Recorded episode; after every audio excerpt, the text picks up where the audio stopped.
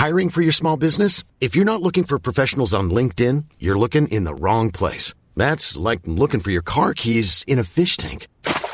LinkedIn helps you hire professionals you can't find anywhere else, even those who aren't actively searching for a new job but might be open to the perfect role. In a given month, over 70% of LinkedIn users don't even visit other leading job sites. So start looking in the right place. With LinkedIn, you can hire professionals like a professional. Post your free job on linkedin.com slash people today.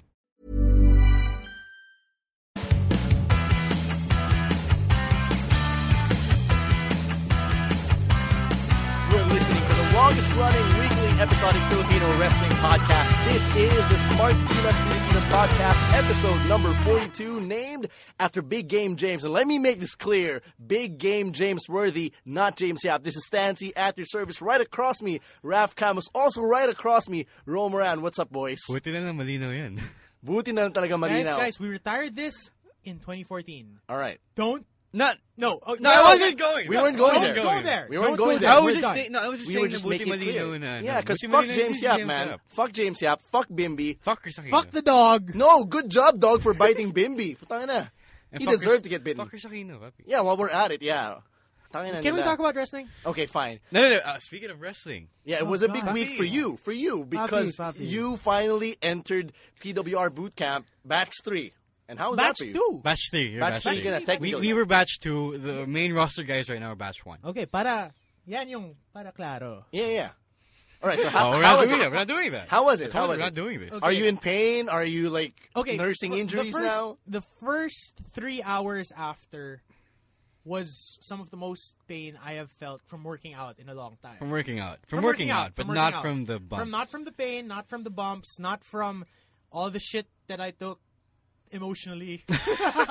Okay, I, I, I'm I'm afraid camp. of asking. I'm afraid to ask. No, wala, wala. wala, He's wala. kidding, he's But kidding. it's that's confidential pa rin. Okay, sabi But mo yan. ayan, no, I'm all I have to say is it's a lot more intense than I thought it would be. Like I haven't like I'm compared to Row, I've gone through a lot more athletic things Mm, that's true. in my life. I, I will. I will concede this.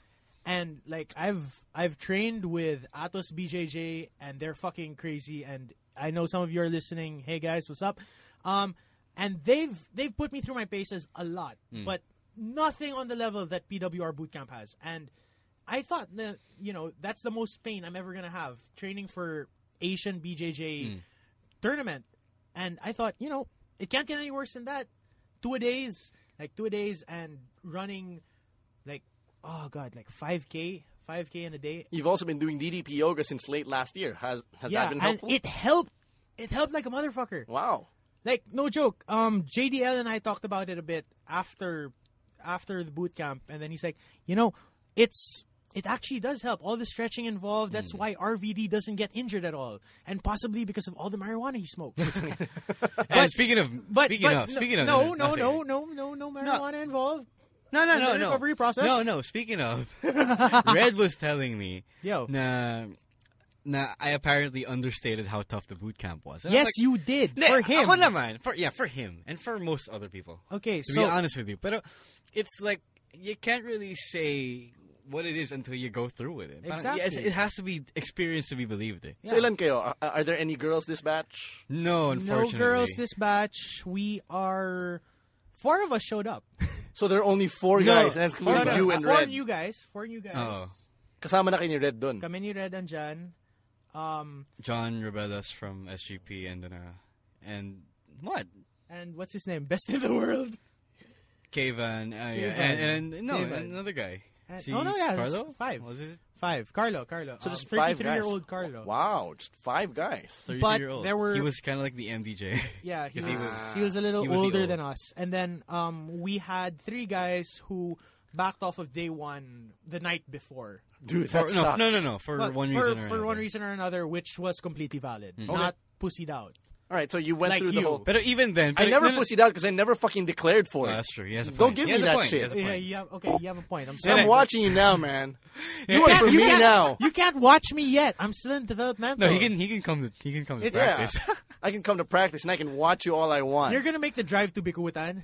He should. To watch? No, he should have I actually. will. You should No, have, no, but he should have because we had a photo shoot and he wasn't there. He he's the only guy who did not have Um, official new pictures. Papi, ako din eh.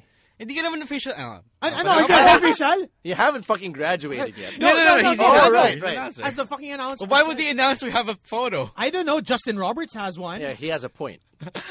Justin Jimmy- Roberts used to have photos. Tony Is Chimel used to have anyone photos. gonna ask for your autograph? I don't know. Maybe. I have fans.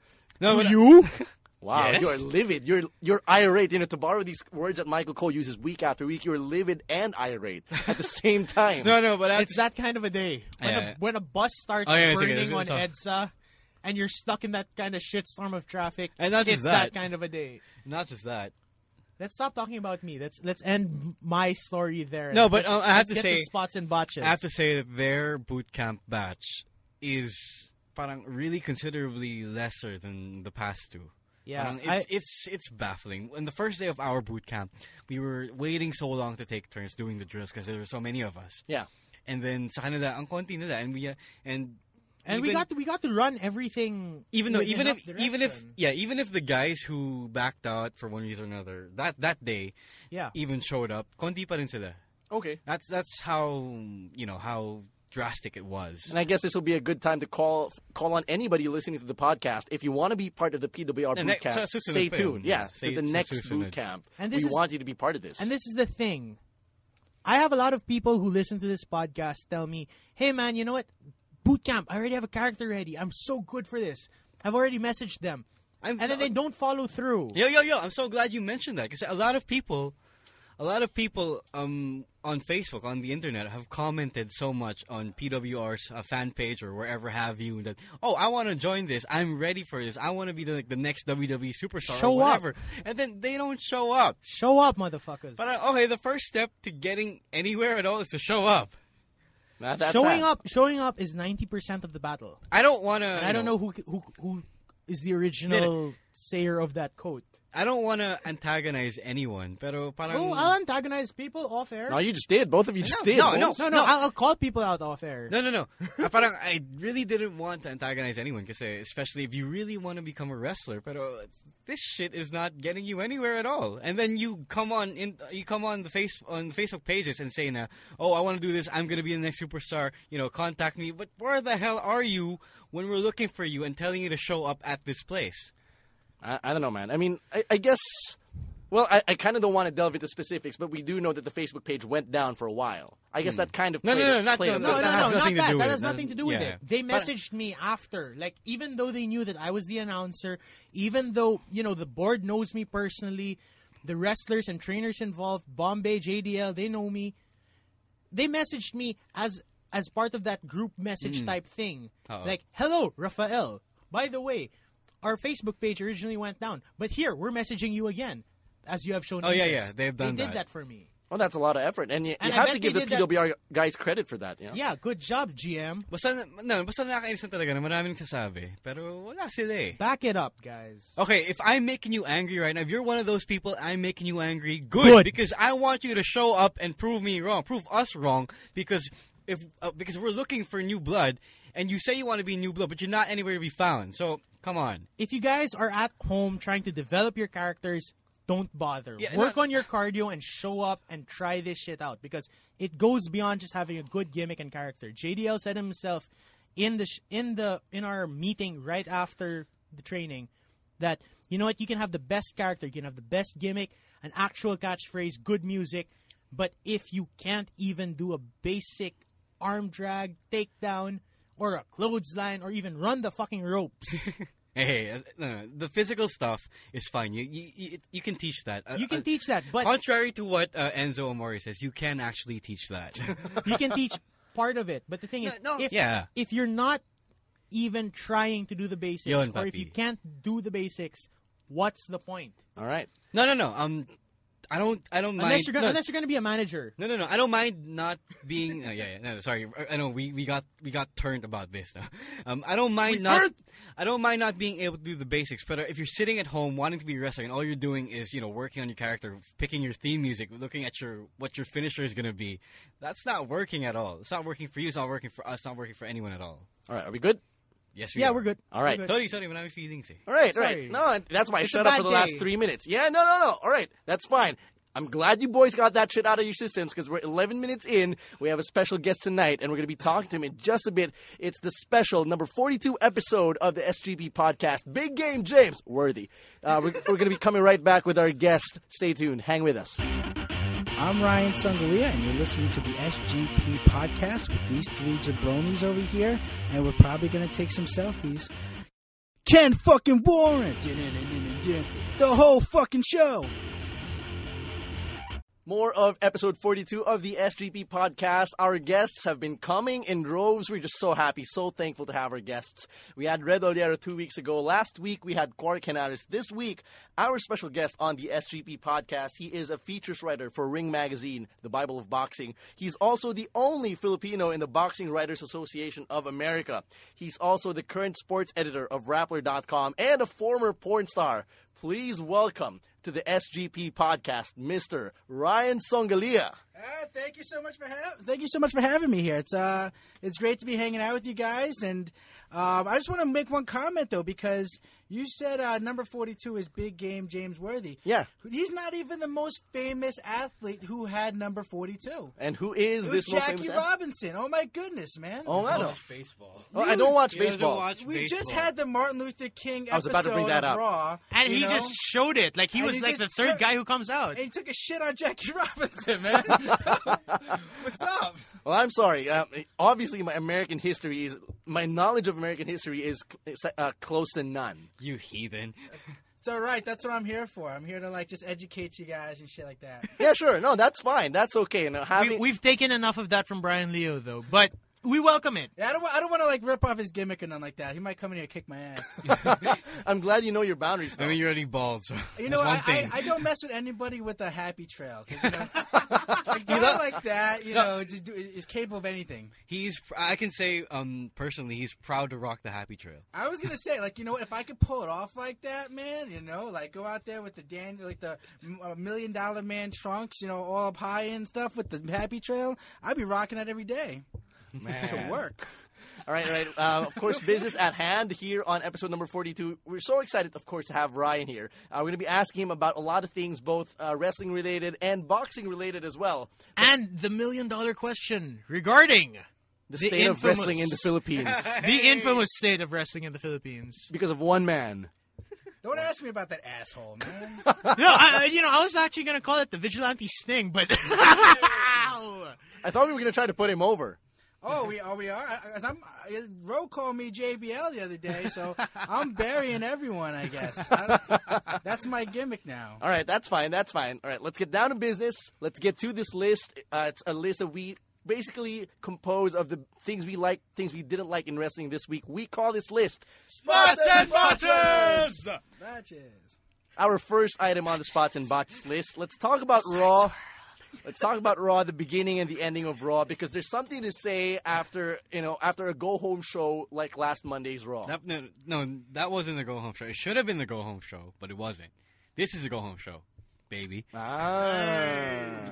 Saucy. All right, so uh, you had the beginning segment and the ending segment, all of which featured basically the main players of the main event of the Royal Rumble. I'm talking about Brock Lesnar, Seth Rollins, John Cena. Of course, you have to have the Authority there as well, And Paul Heyman. Baby. Right, so all, all of them are there. People can't stop. People on the internet can't stop talking about Seth Rollins and his performance on the mic again for the second straight week. Baby. You know when Seth Rollins brings Brock, Brock, Brock trolling, Brock, Brock, Brock, Brock, Brock, Brock, Brock. It just makes for good TV. Like when he's annoying enough as is as the chicken shit heel, but now that he's on the big screen, like in glorious Oz-like majesty, it is beautiful just to see him go Brock, Brock. It's fun. Brock, Brock, Brock, Brock, Brock. And you could see it from you know the beginning and the ending segments of Monday Night Raw. Now they were really putting a lot of the spotlight on the championship match, which also tells you that there is a glaring issue at hand. And that issue being that the Royal Rumble match hasn't been given a lot of uh, a lot of focus, unlike previous years. Well, I actually like that a little bit, like um, because um, I, I think it's great that the, the WWE title is becoming important again because it's been off TV for a long time. Uh, they they got to make their money when they have it. They have Brock Lesnar for a big show, and they've really built up this this feud amazingly. We have Um, Seth coming in. Uh, uh, we don't know who. It's like finally, it's a legit triangle match. I hate Yeah. it when we have uh, three-way battles where it's like two on one, and then you know eventually that someone's gonna want to win the title, and then they turn. I like it when we go in there and we know that all three guys want to destroy each other. Um, I think they're doing a great job with it, actually. I agree with you. I agree with that. Um, everyone in this match, as of last week, as of last Monday's episode, looks really great and deserves to be in this match. Diba? But um, to go into that point, now, the Rumble hasn't been properly hyped enough. Yeah. They have three hours of Raw Right. in order to do this. Right. And Not more than five seconds. Not more than five seconds of it is done to hype up anyone else except, like, you know, Bray Wyatt's in it, Roman Reigns is in it, and they don't even get airtime for it. If they do it on SmackDown this week, maybe. You know, my issue kasi over the last two no, no, weeks. no, wait, wait. Um, Sure. Only Bray Wyatt uh, actually, you know, referenced the Rumble. Dean Ambrose. And Dean Ambrose, but not so much. Eh. But you know, it's, Yeah, that's it's one right there. promo, Right? right. Say it just to say it. It is the low hanging fruit. Oh, just to say it. eh. My big issue is that in previous years, you actually remember now there's a montage of all these superstars backstage. No, and you're man, like, look- I'll be the one Oh, to win the. Rumble. I'm the one who win, uh, who throws 29 other superstars this year. Walang ganun this year, not at all. And it's something that's obviously and glaringly missing for me. What like- about like every year how they have like the um the like the the go home show will be um oh everyone at the end they're gonna have a big brawl and they're throwing Yeah. each other. I think that's so stupid and cliche. Like you know, I I think that they they should do something to talk a little bit about it. But at the same time, I, I hope that they don't just go back on, on SmackDown and just do the same thing that they're always doing. I, I would like to see something different. I, I would like to actually first off, I would know how they're going to incorporate in uh, the three returning uh, Raw guys. Um, I, I want to know how they're going to um, really build a storyline. We have to know going in what is the big thing that we have to watch for, and then they give us the swerve. No, yeah, I agree with you that um, the whole go home, you know, cliche of having everyone get in the ring and just create chaos is cliched then, and uh, you know, it is kind of corny then. Right. But um, the guys, I know my issue is the guys who have mentioned the Rumble in the past few weeks haven't really been mentioning it in a great special way. They're just there, really, you know, and It's not doing yeah, anything. yeah, it's not. It's really not doing that much for me. And what we have three hours of Raw, and you get stuff like what the Legends panel and and what else have you, The Ascension Burial. uh, which we'll get to later. Right. Now, uh, Ryan earlier mentioned the three guys were getting rehired a mere two weeks after they got fired. Uh, we're referring to Eric Rowan, of course, uh, Dolph Ziggler, and Ryback. Now, an- another item that we're bringing up is those three guys. The reason why they're back is because the authority pretty much forced the audience to vote whether or not John Cena should fight for his friends' jobs and put his WWE Championship opportunity at the Rumble on the line. And right off, right off, uh, right off the bat, it's a botch. It's something bad. It, it just really shows how poor the character development has been for John Cena. Yeah, and I agree. Um, but for me, like when they had um, the, the the voting, there was a there were two ways you could look at it. Because even Cena mentioned that that people may have voted. There was eighty five to fifteen, I believe, was the, Yeah, the votes. that's exactly right. Um, they wanted him to uh, maybe lose get three on one, which obviously, come on, man. You know, three on one. You, have to throw like twenty on one, you know, to beat Cena. These But days. he has one. He has one against the entire roster with Randy Orton in his corner. That that is true, yeah. So maybe they need to call up some NXT guys at the same time and just just jump on them, you know, and then like maybe do like remember how Mankind beat The Rock with the forklift on top Yeah. of him? Then maybe you know. So I, I in that sense, I, I couldn't buy it. Also, that um three guys could beat Cena because uh who what three guys, what three mortals could do so?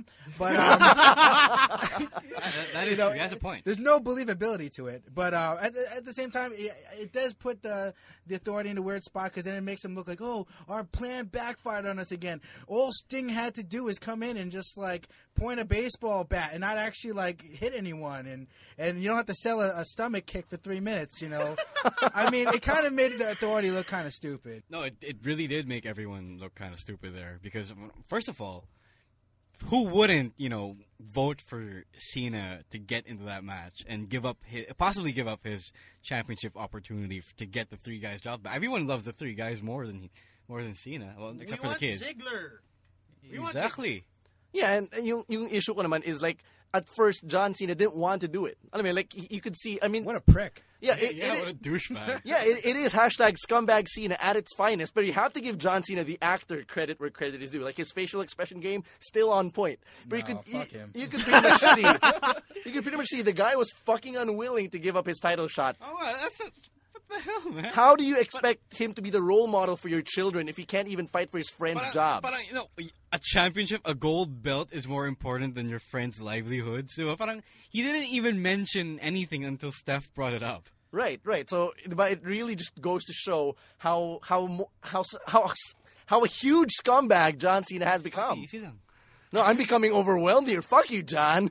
But you know, it's like this. Like, uh, why is it such a big deal to give up his uh, title shot? Because he gets like thirty title shots a year, anyways. You know, doesn't even have to. You know, like he could just come in like, oh, I'm the number one contender because uh, fucking uh, fruity pebbles and shit. You know, uh, so I I don't know why it's such a big thing. Like he's like so tormented by this. Like, oh, you know, he, the, the the guy's had a million title shots. Just fucking be- be a good friend for a change. But you know, one good thing about John Cena though this week, I just have to say this: his new shirt, I actually like it. I like the Charlotte Hornets colorway. I don't like the design though on the the I three. like the retro three- design, dude. No, no, no. The lettering's fine. The three images of the dudes are not. I liked it, dude. It was How do you throwback like John that? Cena. It, it was the John I Cena am we all judging love. your taste in design now. No, dude, it was the John Cena we love. Ruthless aggression. Then John why don't you go wear it? Then if you if you like it so much, I want to see you wear it down the street and then Wear it at when the everyone- PWR show. When everyone throws shit at you, It's you fucking twenty four ninety nine, man. It's fucking expensive. You're It's walking down the street and people are throwing like milk on you and everything like that, soda. dude. The only shirts I'm buying off WWEShop.com right now are the ones under ten dollars.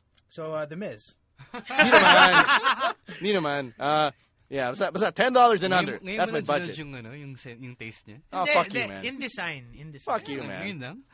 Anyway, back to business, back to business. Let's talk about Lucha Underground this time. Lots of good stuff to talk about regarding Lucha Underground from last week's episode. Let's start off with the man they call Cage. The I- debut of the man they call Cage. I have an issue though that they always refer to him as the man they call Cage. No, they call him Cage. wins, That's him. They call him Cage. Ayun, and yeah. your winner is they call him Cage. which is grammatically incorrect, by the way. But uh, like as a wrestler, you take that shit away. Cage as a package is pretty good. what? As a Are package, you talking wrestler. about his package? I'm not talking about his package. I'm talking about him as a packaged wrestler. You said sick he- freak! You said his package was pretty good. No, I said as a package, he was packaged well. We thought you were referring He to a his. well packaged package, huh? That's pretty nice. Yeah, you, you put motherfuckers him better over get your big mind time out of, there. out of the gutter. No, no, but he's he's like the better Big Rick because uh, he he knows how to get from one spot to the other more than Big Rick. I think Rick is kind of slow, and I don't mean, eight, uh, Cage is like a dynamo in in the ring. He's like a, he's like a faster Big E. He's like a better Mojo Rawley. Not, so even. much, not so much. Because he's Well, Mojo no, Rawley. Everyone is a better Mojo Rawley. Actually, and Mojo Rawley's built is parang at its best would have been Cesaro. See, Cage, he's like a white Big E. Yeah, yeah, a white. So he's Ry- he's Ryback. yeah, yeah, actually. Not for that. I remember the times when- Actually, when, thank Big, you. when Big E first debuted, they called him Rye Black. No, but my favorite was actually Chalk Lesnar. No, yeah. So, uh, so see, Cage, he actually moves moves very well. They set him up to to win a fatal four way elimination match against Angelico and two other luchadors. Angelico, the South African luchador. Yeah. So he's a Aerostar and the no. Argenio or something. Ar- Argenis. Argenis, thank you. So yeah, Aerostar, Argenis, Angelico, and Cage were in that fatal four way. And like I was putting my money on Angelico being the first one out because he was supposedly the pretty boy, but he was actually the last No, one I to get thought Aer- eliminated. I thought Aerostar was gonna win it. Ah, talaga?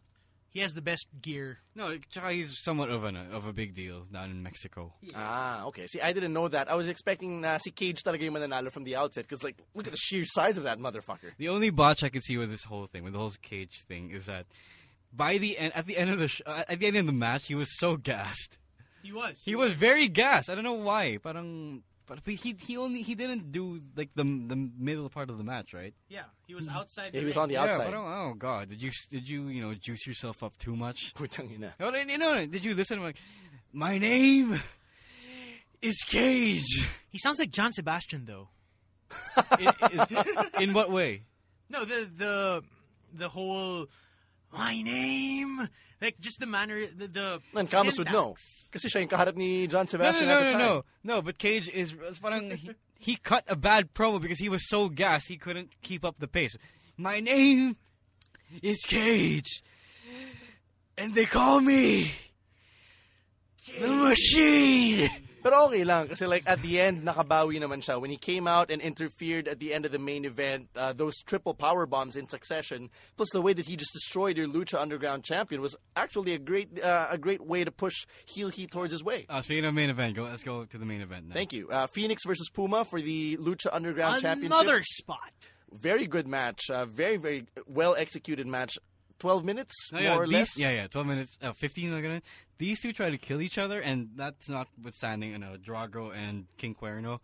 These two try to kill each other, and then Cage comes in and tries to kill Puma. Yeah, yeah, that was that was crazy. That was crazy. Can we spoil the finish though? Yeah, sure. It's been a week. Fenix walking on the top rope, Right. to the other corner. Other side. Fucking insane. Yeah, so, I've never ever seen that before. so Puma kicks him down, and that's when he does his finish, the 450. Six thirty. Uh, sorry, the 630 for the win. And right after his hand is raised in victory, Cage comes in and fucking demolishes Prince Puma. And that pretty much declares his intentions, uh, you know, to pursue the Lucha Underground Championship. Now, speaking of The of Tom's World token belt. Tangina naman. Uh, speaking of Lucha Underground, more big news coming your way straight from the El Rey network. Alberto Del Rio, or now we know him as Alberto El, El Patron, Patron. is now the newest member of the Lucha Underground roster. Reports do say that he will be debuting um, by February. I love this because um, you know he was they were trying to get him over as a babyface, you know, with the Mexican angle, uh, similar to how um, Rey Mysterio was big in Mexico. I I don't think they ever really accomplished that when he was in WWE.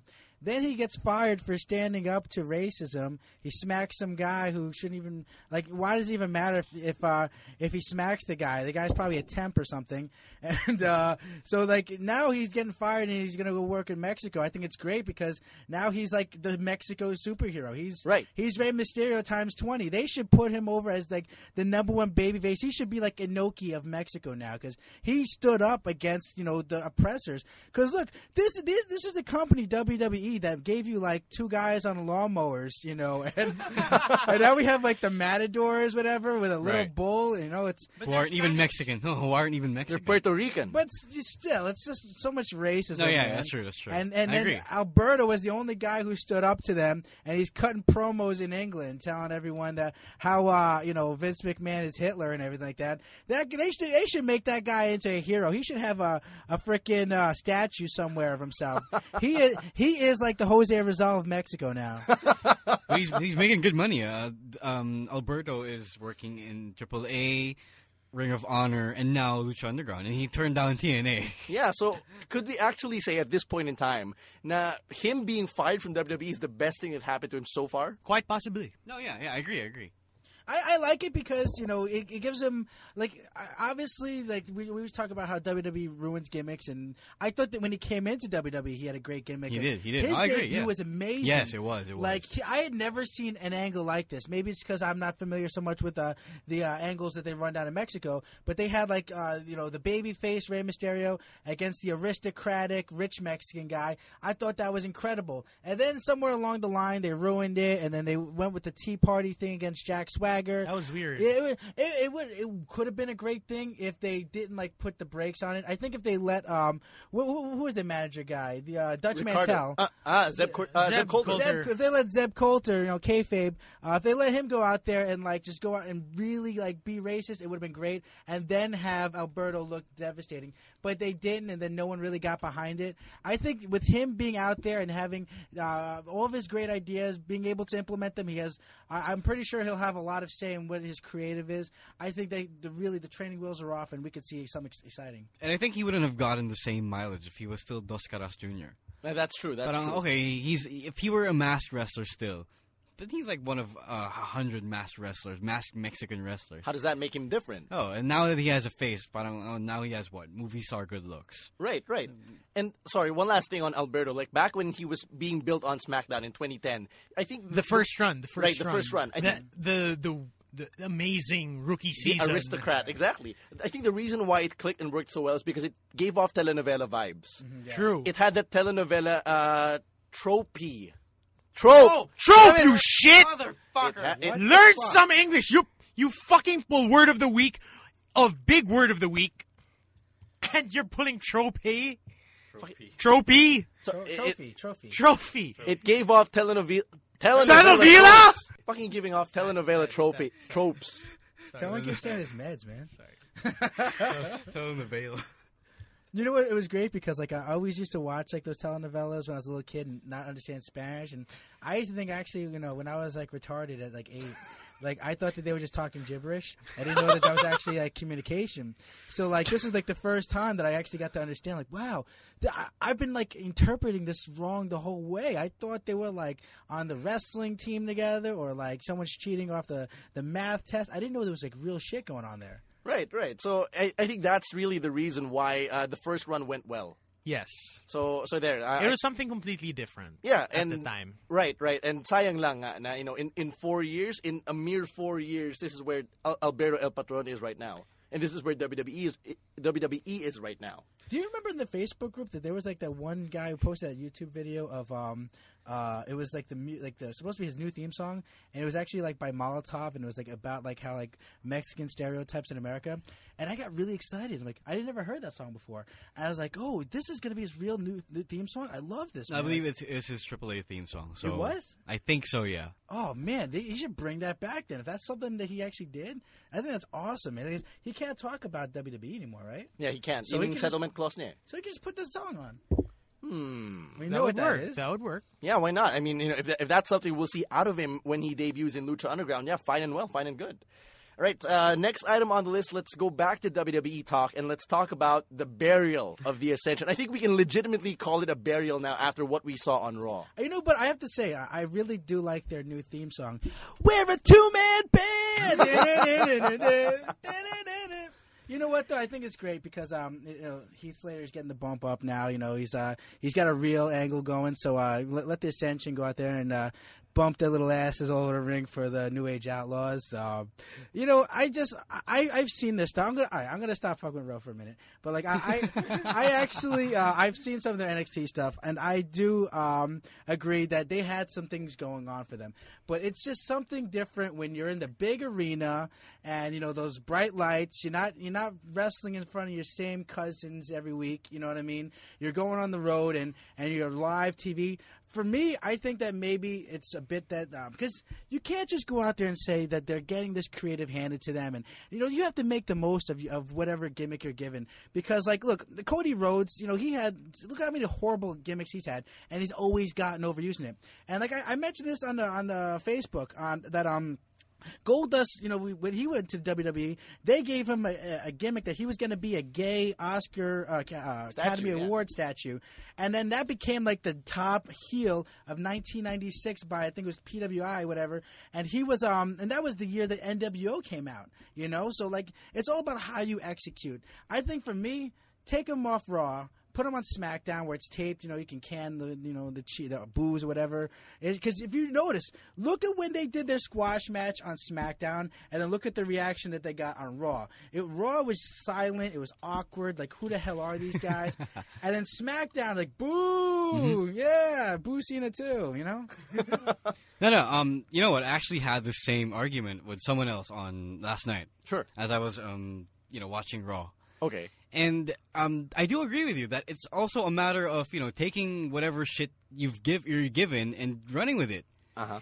Um, that, that's not a problem. That that is not a problem at all. And I agree. And I'm not even saying the Ascension are great at the moment, but when it's sink or swim, you can't also have the one who threw you trying to make you sink.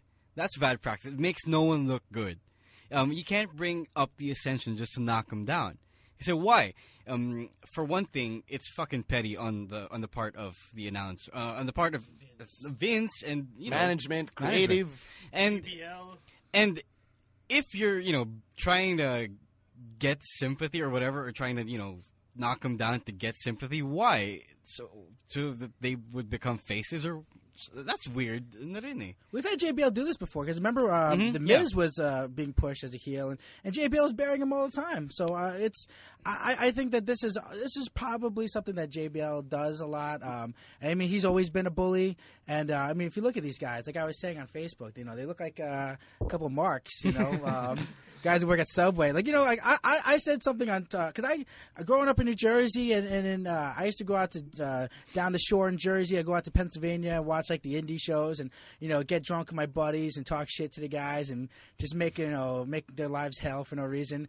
And, and I swear to God, I must have seen the Ascension like twenty times, like just different names and faces and people. You know, it's like I've seen this shit before. You know, they're they're generic. Like I'm working in the uh, VOA hall, like Le- American Legion, uh, in front of hundred people, heel tag team. You know, it's it's just corny. And then also when you go back to the NXT stuff that they were doing, um, their their promos were pretty good. When they, Right. they would have like their little like um their you know the little vignettes. But then I thought, where have I seen that shit before? And then I remember, remember Sean O'Haire when he was like the Devil's Advocate character. 2003. They yeah. basically ripped that off, man. Come on, man. These guys are biters, man. But nothing is original anymore. Nothing in wrestling is They're original. vanilla anymore. midgets. Get of here. you know what? Send them to OVW if that's still open. It's it is yeah for for Is- TNA for TNA. Whatever. No no no for ROH to for TNA, ROH. man. You know, come on. Like, uh, you know, there was someone was talking about the other day um uh, about how like you know TNA is not a career killer. You know what, man? To me, if they're comfortable wrestling in front of like a hundred guys and and you know not having a lot of pressure about live TV, maybe TNA is for them because it, I'm just you get a month. You know, you get like really you have one opportunity to go out there and, and make your first impression. And people are talking about how the shoulder pads, yeah, the shoulder pads look stupid. Um, yeah, and then the promos, yeah, it's stupid. But you know what? There are ways to get over. Look, we saw um. Like when uh, what's it? Johnny Curtis. What was his uh, fan- Fandango. Fandango. Can you? You're gonna honestly tell me that they have a worse gimmick than Fandango did coming in? You know, or how about this? The Spirit Squad. And, and you're gonna tell me Dolph Ziggler. And who was the guy? Who was the main guy there? Kenny. Uh, Kenny Dykstra. Kenny, Kenny Kenny, Dykstra. Kenny Dykstra and, and, and Dolph Ziggler, much better workers than these 2 Mm-hmm. jabronis, man. And then you have you, you, and then they're gonna give them the Spirit Squad, and, they- and then they're gonna blame you know creative. Go, oh, well, they didn't get over. You know what? Those two, maybe Kenny screwed up because he's a bad politician. But look at Dolph No, Ziggler. Mitch screwed up because he banged Torrie Wilson. Well, yeah, that's What well. hell? Hey, you know what? That's a good trade off, though. You know. Yeah, it's true. Oh, it's true. Well, you know what? That man, he got over better than anyone. But all I'm, this is my this is my last thesis on this on this subject. Um, what do you think, Konnor and Viktor? yeah. They're two jabrones, man. I'm sorry. No no no I, no I don't I don't dispute that they suck because they do they do right now. Yeah. You got this Um, recording, right? Yeah, yeah, Yeah, yeah, It yeah. is No. I never, I never said they were good at this. No, at, no, I never said they were good on the main roster. Maybe That's not all you. words. That's All all. right. You're you're the big Ascension fan. No, I I never, I never claimed to be their number one. Fan. Are we all jumping ship now? No, no, no, no, No, no. I, I, I never claimed to be the number one fan, but I have been a supporter of the Hmm. Ascension ever since I started watching NXT, and ever since the call up, I was so excited for it. So the way uh, the way I saw it was, if if we're gonna have them be over as heels, have them demolish like a beloved tag team. They they, they, they demolished uh, Mizdow. It's not beloved, That- and they're not a tag team. no, only only People the only like Mizdow is the only beloved, Beloved part Yeah, of That's he, that. right, they yeah. pinned Mizdow. And But they and didn't did. demolish him per se. They just hit him with the fall of man, and they covered him for the one, two, because their work sucks. Maybe That's true. that's the issue. Again, that's that's another that's another no. You have the That's big true. guy, you know, who's like not really big. You know, he's like tag team big. You know what I mean? Yeah. Like Heidenreich big. You know, like it's like uh, like you, you go out there and like he looks like uh, Tarzan and acts like Jane. You know what I mean? No, no, no, yo, but He what I works so soft. It's like doesn't really look like a strong guy. they had him go up against like uh, one of these little uh, midget Japanese guys. You know, loo- it looked better on NXT for some reason. It just did. because No, a hundred I- I people agree. there, man. No, no, no, no, not not the crowd, just the whole the, the work. It looked better on NXT for some reason. Would you say that it's because of the chemistry they've built within the NXT locker room? I don't know, I don't on know, the main no. roster, among stage, so it's a different set of guys that they're working But with. So no, the guys they were squashing in NXT were either jobbers or, or uh, well, either local jobbers or you know guys you don't usually see on NXT. right. We see- in So you can't say they, they they have chemistry with those guys unless they work out with them at the performance center all the time. they have a great system there because like the NXT, like you know, they have it's a small, you know, you're, you're comfortable with everything there, and then you go out there and um, you have the guys in the back really working to get you over, so it looks good on TV. You know, they'll go out there, they will put on the NXT shirts, like yeah, let's go Ascension, and then take their shirts off and go in the back, you know, after they get a boo cheer or something like that going on. Um, for me, it's just like um, I'm just waiting for because I know Santino's coming back at the Rumble, right? In Yeah. the pre-show. Uh, maybe he could just join them and like maybe like do like a three man thing. you know, like they could be like the bad guys from Three Ninjas. You know. So now you're going to take Corey Graves and make him unemployed. yeah, exactly. You know, it's like have him go out there and just like uh, maybe they can feud with like the, the New Day on like you know uh, superstars. You know, No, yeah, but this is what I blame creative for regarding the Ascension. I blame them for giving them the, the what the 2015 uh, Road Warriors gimmick, and I blame them for giving them this promo material that give that basically makes the characters I we're better than the old teams. Yeah, that, that's something I'll agree with. Oh, it's it's not them because um if you even see uh you, you said you saw the old uh, NXT stuff that wasn't them before They were just legit badasses who just beat people up. and um I don't think I ever saw the the what the Road Warriors comparison until they until they started um making those weird uh, main roster vignettes. You know, I'm only going to defend them, like, because you know, I don't want to talk. I, I always say, oh, they're not better than, uh, you know, the Road Warriors. But then it was like Demolition. Yeah, you know what? Me- You know, maybe. You know, it- wasn't uh, wasn't the Repo Man one of those guys? Yeah. You know what I'm saying? Smash. Like, yeah, Smash. Yeah, I don't know, man. Uh, maybe, maybe they are better than them, though. All right, so wow, we spent a good ten minutes talking about Well, the that no, Ascension. ev- everyone, everyone, every wrestling fan who's fo- who watches WWE at the moment is like ha- is in one way or another debating about the Ascension. All right, so I, I, I guess so better in one way, within I mean, accomplish uh, it. There's some jabronis. buzz. at least, at least. All right, There our last item buzz. on the list. Let's talk about our boy D. Bryan. Who is back in action He's after the week. Yeah, after making his return on Thursday Night SmackDown. Yeah, that's right. Thursday Night SmackDown. Yo, yo, yo! The new hairstyle really makes him officially makes him Wrestling wrestling, Jesus. Yeah, that's true. That's true. With- With the with the hair tied behind his back and nakalugay pa rin and everything. So uh, Daniel Bryan's actually set to face Kane on this week's SmackDown once again, with the stipulation that if Daniel Bryan loses, he loses his spot in the Rumble. And we know damn sure that it's not going to happen. He's not going to be absent in this year's Royal Rumble. They Rumble can't after last fuck year. this up two years in a row. Imagine they did it just to, like fuck with everyone, though. Hunter would do that for no if he was setting up for a big, you know, for a big WrestleMania moment again. But I don't think. Uh, I I think he's learned his lesson now. Yeah. I mean, after, after what went down last year, diba? I mean, even if even if the, the end game at WrestleMania is not Daniel Bryan versus Brock Lesnar, even if it's not Daniel Bryan for the championship, I think we're gonna. It's safe to say we're gonna see Daniel Bryan in the Rumble this year. Well, I agree. I th- absolutely. I think there's no. But why would they bring him back before the Rumble? Um, uh, for me, I just I want to say that this was a botch. You know, I think go on. I think it was a terrible idea to have him come back and wrestle. Uh, I didn't need to see that. Um, I didn't need for. I wanted there to be some kind of surprise. Like I want to wait for the Rumble and like see him get in there. He hasn't touched anyone since he got in there, and then will he go in there and like break his neck the first time, like he does a you know a, a tie up or something. You know, um, uh, I want he. It should have been something special where like his you're waiting the whole time for him to come in, and then there we go. Then we hear you know the music, and then the crowd goes nuts, and then he goes out there, clears the ring like the time that RVD, I think it was 2007, he Right. came back at the Rumble and cleared the ring, and it was like something special. It mm-hmm. meant something. And then of course if they're gonna have him like you know get chucked out or something like that, you already got your big pop, you know. But we we had something to look forward to, and now it's like all right, we know that you know if he takes a bump, he's not gonna like you know end up in a wheelchair, so it's not really dramatic to me. Let me make a comparison lang to bigger injury returns at the Royal Rumble. 2002, Triple H. Remember when he tore his quad in 2001? Mm-hmm. Came back in 02, huge pop, won the Rumble. 2008, John Cena came, up, mm, came yeah, back from that yeah. long injury, won the Rumble at number 30. So, and see, Edge, 2010, diba? He mm. also came back from that injury,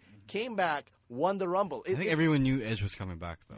Okay, fine. So, Oh no no no no no! Wait wait wait! Yeah, I think it was right. a He surprise It was also a surprise. So, but those three, those three examples of those huge returns, I, I kind of agree with you there. Even though I miss Daniel Bryan so much, it would have been nice, sana, if they held him back, if they held him, not held him back, but held him for that huge return to action at the Rumble. But I can also understand why they brought him back before the Rumble itself, because um, if you don't show the people that he's actually good to go, then it's not just all talk.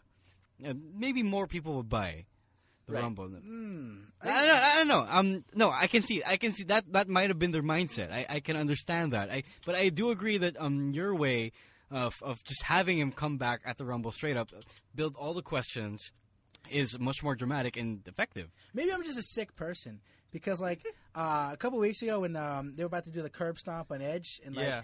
And like you know, I went nuts when he's like, "Yeah, I'm just gonna kill him." And I'm like, "Yeah, man. Like, I wonder, like, if they actually went through it, would he actually die?" So that's Kayfabe, kayfabe die. Kayfabe die. no, like No, just like, like legit. shoot die. like how over uh, as a heel would Seth Rollins be, right? You know what I'm saying? Like you would get booze everywhere if he killed Edge. You know, you know what I'm saying? So like uh, I was thinking to myself too, like yeah, it's because like for me, wrestling is like the circus. You know that it's you know choreographed, but you kind of still want to see people get hurt. You know? Oh yeah. so yeah, that for, me sure. was like that. That would have been my appeal. Like I'm, I'm a sick fuck though, man. I'm sorry. no, no, I you- apologize. no, you're right. That's- that's for being why- myself.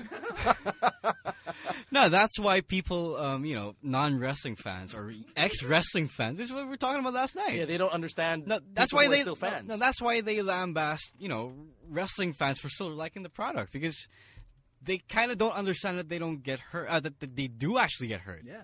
And they think that it's still all fake. All right, right. So yeah, so uh, Daniel Bryan, of course, coming back at the Rumble. Uh, I, I guess it's safe to say all of us here are kind of excited, even though we've got different point points of view on the matter. And we have proven that Ryan is a sick fuck. I mean, we've had some doubts, right? We've speculated on that, but I think yeah, it's safe to say. Damn, what did I say? At This that is one this game? is the sports editor of Rappler. This guy's representing the Philippines and the fucking Boxing Writers Association of America. Like they say that uh, what's his face? Hulk Hogan's the best worker outside of the ring. I'm the best worker like in the editorial room because like I worked everyone into giving me like this job, man. I don't know how.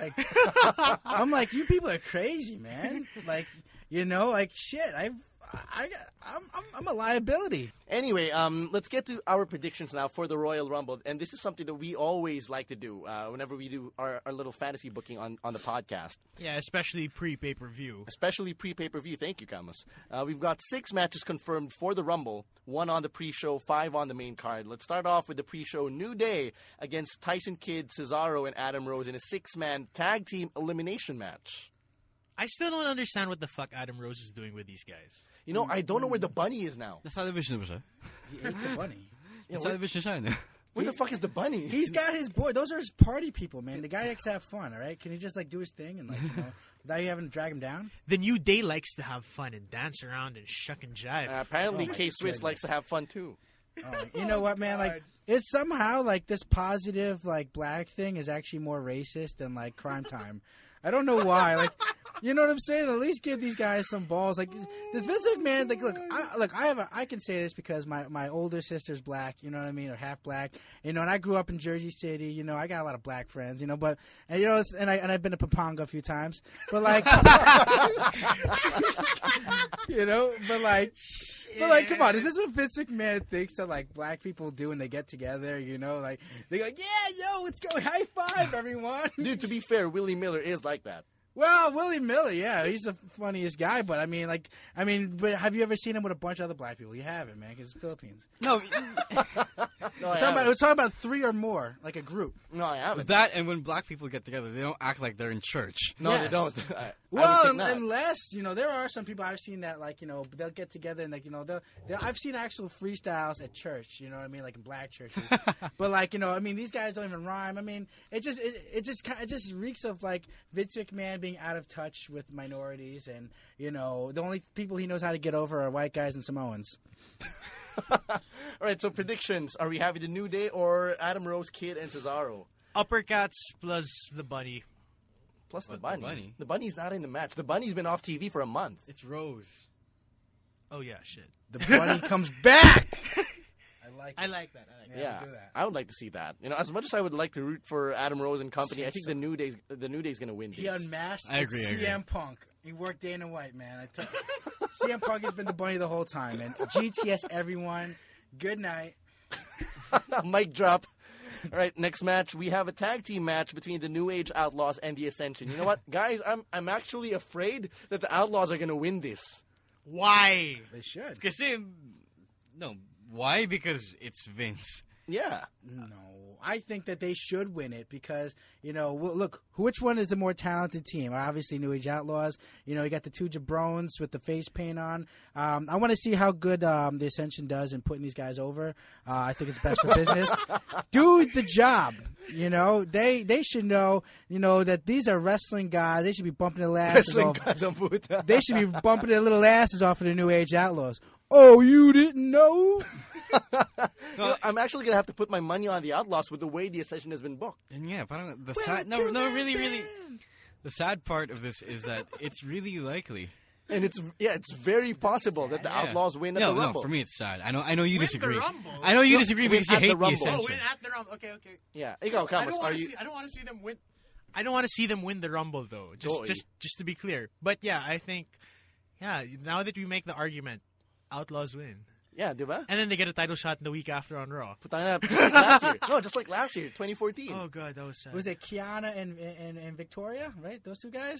Um, you know what? I would love to see the Ascension win, but then like uh, I get uh, like feel awkward during like strange silences. so uh, I think I'd rather have like a pop and like the crowd actually give a fuck. All right. Uh, next match on the list: tag team match: the Bellas versus Paige and Natalya. I think this is like a, a parang to- they're trying to incorporate some total diva shit into this, right? It's it's borderline 50-50 match. It's a toss up for me. I think no, I think Paige and Natalya win to, to set up the title match. Yeah, I would like to see that happen. They, they need they need to win. Yeah. All right. Uh, how about the tag team championship between the Usos and Miz and Mizdow? I would, for me, I think the Usos win. I think that I think that this is where they we start to see the breakup. You know, between because we're we're starting to now see it. You know, a little bit of cracks every week. Uh, I think that this is where like it just goes overboard because you know, first off, they just lost their job to those two jabronis, and then now it's like, all right, obviously this tag team thing isn't going for them. Where they're going to lose the Ascension and then win the tag team titles it makes no sense. So I think that we're going to have them lose, and but then there's going to be some kind of like conflict, and then then we're going to see like the big breakup, and then we're going to have like the the, The Miz WrestleMania match. Yeah, right there. That that should be the go home match. Right holy there. shit! Oh, no, yeah. A That's Miz Mizdow WrestleMania match. That's what it should be. I mean, that's what they. That's what are it should up? have been a lot earlier. No, but I think I think obviously you know we, we we're just speculating, but that would make the most sense. I mean, why have this awesome thing? Well, we're talking about Vince McMahon now, but why have this awesome thing work and then like just you know throw it down the toilet? I think that they should start building it up now. Right, right. You know, I'm looking at the Usos and their championship run. I think it's uh, I think it just makes sense to have them lose it in a tag team turmoil setup or in a multi tag team setup. It's like right now, tag team feuds, as in single tag team feuds with the Usos, just aren't working for me. Aside from the Miz Miz feud, because it's kind of lost its steam. So like if God, I were if nobody I were knows to, nobody knows how to book tag team title feuds anymore. Yeah, so you know if I were to have them drop the titles, I wouldn't have them drop them at the Rumble. I would have them drop it in another pay per view. What's what's the paper? What's the pay per view before the Rumble? Uh, before Uh, the before Rumble Mania. Before Mania. Fastlane. before Fastlane, Fastlane. Fastlane. I, I think they should have them drop to the New Age Outlaws. Um, Again, again. for yeah, second- again, you know, like uh, I think this just makes sense. You know, uh, they're they're they're super over, unlike the Ascension. All right, who you got, boys, uh, for the tag team championship match? I got. I don't really care. I don't really care. That's sad, bro. Usos retain. Ascension. All right, uh, wait, wait, wait, wait. You know what I would like to see? sure. Sheamus is coming back, right? Yeah. And he's and, and he's rumored to look like Rowan. I'd like Upside to see them down in a tag Sheamus. team. Ah, tayo na. Diba? Upside Why down not, Sheamus right? and they're, then they're Sheamus. both faces, I guess, so might as well. Team Redhead. Yeah, pero, you know, Rowan's a savant. Sheamus isn't. Sheamus is more No, of a it doesn't hooligan. matter. It doesn't matter. They're both ginger, so might as well. Fucking poli- Neither of them have souls. I think this is the most politically incorrect the three of us have been, you know, since the podcast began. I blame Ryan. It wasn't me. I'm the nice guy. I'm, All right. I'm the devil's advocate, Sean O'Haire. All right, uh, I'm kind of biased for the Show Royal titties. Rumble match, so I want to save it for last. So let's talk about the championship match, the triple threat: Lesnar, Cena, and Rollins. Who do you guys see winning this? Um, like for me, like I'll tell you right up, like um, I'm I, I'm gonna go into full conspiracy mode. I think that Cena wins, and then uh, Rollins cashes in. That's the way I look at it. Does it. he? Does he? Um. Does he successfully cash in? Yes, yes. I, Wow. th- I think that at some point, like, all right, all three of them are all got their asses beat, and then Cena's on Triple H's like, oh shit, what do I do now? Uh, let's uh, do the same thing we did last year. Screw over the guy who just won the title and, and have our guy cash in. Um, so I think that's what's going to happen. Uh, I think somehow Triple H is going to get involved after after Cena, you know, goes Super Cena mode. Maybe he'll even do like what he did with uh, Big Show and Edge and puts them both on their on his shoulders. Maybe Steph jumps on there too and does the AA. You know, you know what I'm saying? Put like Hornswoggle up there, you know, just to show off. And I think that that's how he wins. The question is, does Brock get pinned? No, he No, probably no. doesn't get pinned in that scenario. Yeah, no. I think it's even g- more genius for just fantasy booking. If you have the guy get pinned, and then he cashes in like five minutes later, you know, he just got pinned, and he's like, "Well, fuck it, I got this suitcase right here, and I got the title belt right here." Let's do it right now. Yeah, you know, because Cena, because you want it, you want to get the guy heat. You know what I mean? And if you have Brock Lesnar uh, win, and then he cashes in on the heel, who just probably did all these horrible heel things, probably like drank Cena's blood and urine or something like that, you know, and then like you know, then you cash in on him, it makes no sense. But if you have him go out there and like you know cash in on a Cena who just overcame the odds again, oh fuck, it just got you know screwed. Ryan, let me ask you this: Is your main objective at the end to get Rollins the maximum heat possible? Yes. All right, because I, I can top that. Yeah, because oh, sorry, go. because I can Go top ahead, that. We ahead. talked about this. What's that? Right. So my scenario in, in my in my fantasy booking uh, world, I'll have Lesnar retain, make Daniel Bryan win the Royal Rumble, set up Lesnar versus Bryan at WrestleMania, and then have Rollins oh! cash in right after. That's how you do it, motherfucker. No! That's how you do it. That is terrible. It hurt me actually. Yeah. Thinking about Dude, that. it hurt me to think about it, and I'm a Daniel Bryan mark. Yeah. And, and I was like, holy shit, if that's the objective, we're going to fucking You achieve are it an right there. asshole. That is- Right? that is You are a fucking shit, asshole. Seriously? I'm like three seconds from getting out of here, man. Like fuck you guys. He's not even gonna do the interview. you know, I'll tell you what. This is the thing. I actually I like that idea because for me, I remember a couple years ago, Daniel Bryan when he was still like kind of getting buried, he was saying that his uh, dream match would be to have be Brock Lesnar, and I thought to myself, all right. I never thought before that CM Punk could really work a five star match with Brock Lesnar just because of the size difference. So now you have this He guy though. come, yeah, he worked an incredible match. Um, so now what you have is Daniel Bryan who does all this train, chain wrestling stuff, like all the kind of like UFC quasi stuff that really makes people mark out. You can have that kind of match. You know, I think for me it would be even better than the one where Eddie Guerrero went over at Right, Mania. right, right. But then you look towards the future, you build something up big, and you have like you know Seth Rollins. I think that's that's fucking genius. No, but you know, um, I think this is actually man. more. Thank you. No, no, I, I take that as a compliment to my evil genius. no, but if you do it this time around, I think it's gonna be a bit more palatable because we've actually had the big Bryan moment last year Right. already. So okay, we we can. Uh, if this happens, we already had that last year. Yeah. Okay, lang. So okay lang, right? So if I'm, I think if we were to sacrifice Bryan in order to get Seth to become the ultimate heel, yeah. I would be okay with it. Okay. No, because I'm okay with it already. Like the fact that I was so enthusiastic. Yeah, yeah, kasi nga, kasi nga, you've seen Bryan win the big one and overcome the odds last year. Right, exactly. All right, so I, I need your boys' opinion. Who's winning the championship, and who do you? Uh, so so we can talk about the Rumble itself. I, I, you know what? I honestly don't know. I don't know who's winning the championship. Uh, It's it's really hard to call. It could, but I don't mean that they've booked it so well last week and maybe Like this up week Up in the air na. that it's anyone can legitimately win it. All right, and uh, But you know, you know what? They might go for Cena. sure, dude, Camus, you haven't you haven't given me your, your contender. I'm I'm just you know because you guys are getting a lot in it. Hurt ka pa rin. Medyo, but I Oh, really want to see. I really want to see Brock retain. Okay. Honestly speaking, Sure. because Now We have- wanna see that. no, because we have one more one more pay per view. We don't get elimination chamber. Right. I actually want to see what happens there if he's to Ah. retain, because they've booked this so well, as Yeah. Roas just said. But where they go with it for that one last pay per view right before Mania, it has to go somewhere different. If it's not a swerve in a completely different direction, or if it's not just straight up playing into the the Bryan situation that we just talked about, I don't know, man. I want to see. I want to see what they do with Lesnar still being the champion. All right. So I, I guess we're in agreement with that. Who do you have? I, you know, I'll, I'll, just because uh, I don't really, uh, I really don't know who to pick, really. But uh, I, I do think that it could be possible. Uh, the John Cena thing goes, uh, but then of course you have to also think about Mania. Um, are you gonna have? Are you gonna book Seth Rollins as the man, Mania guy? You know, I mean, I don't know if like, you could announce that. Oh, Seth Rollins gonna be Mania. I think it would have to be something interesting. Uh, so in that sense, it would make more because this guy already has the, the briefcase. You know, you can you can get him his his title later on. But if you want to sell tickets, you know, you may have to have a John Cena or Brock Lesnar in there. All right, fair enough, fair enough. Now let's talk about the Royal Rumble match itself. Uh, at the start of uh, actually way before WrestleMania season began, there were rumors it's going to be a 40 man Rumble again, just like in 2011. But that's not happening. We're having a 30 man Rumble. A lot of those rumors about like um, you know former WWE wrestlers coming back, we, we haven't been seeing them on Lords of Pain on on the on the internet. So um, it, it's very much up in the air. But really quickly now, your predictions on who wins the Rumble. I think you know with my fantasy booking scenario, kanina, I, I said it now.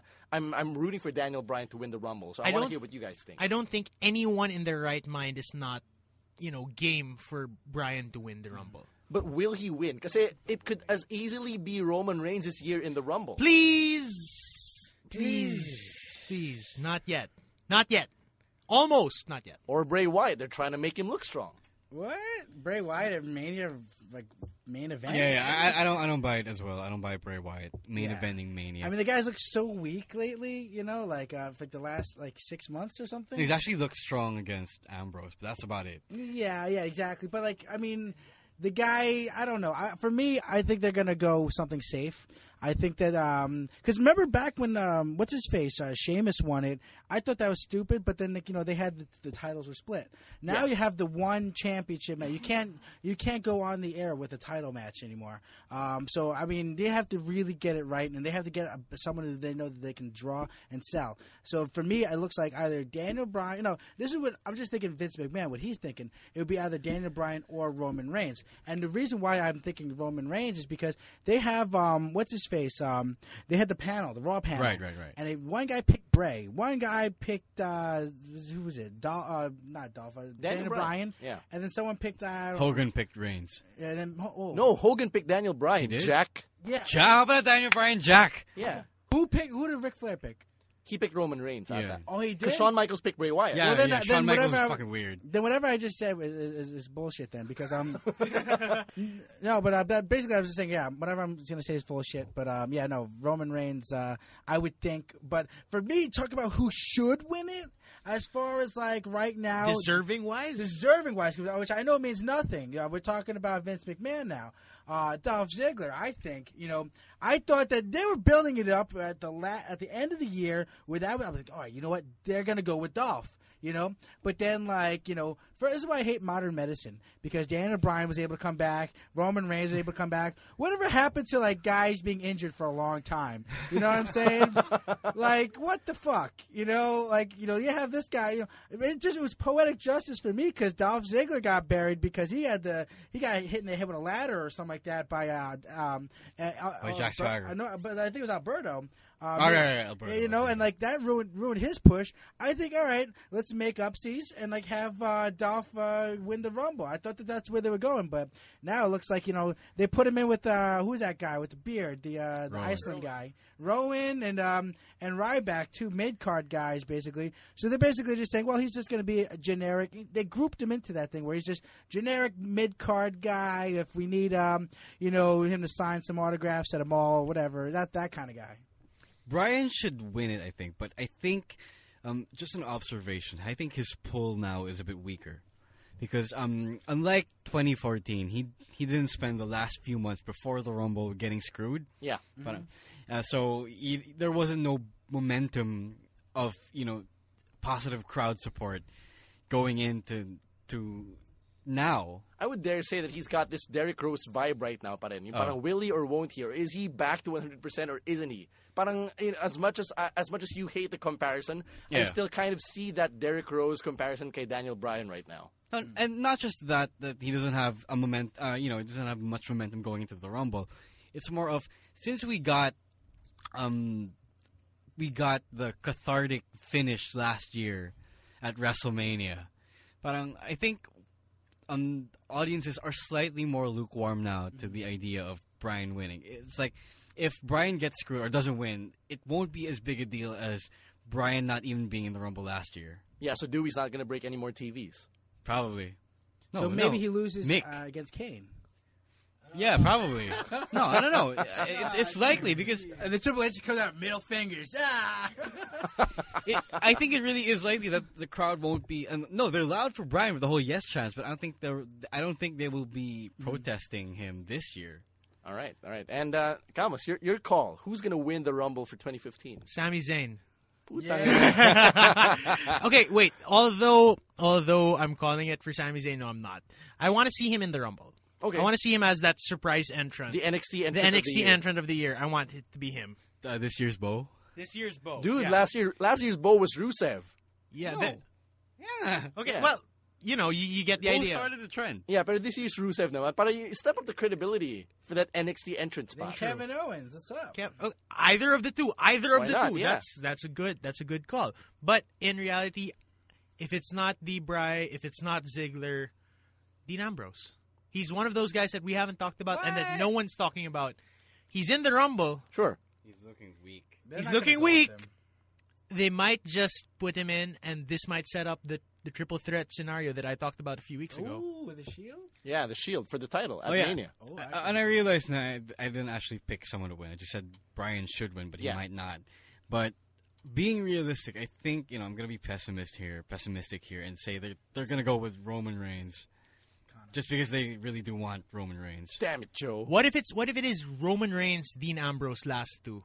Roman Reigns. Yo. Oh, oh, Dude, dude, dude, dude, dude. I would jump out of the crowd and like push Roman over.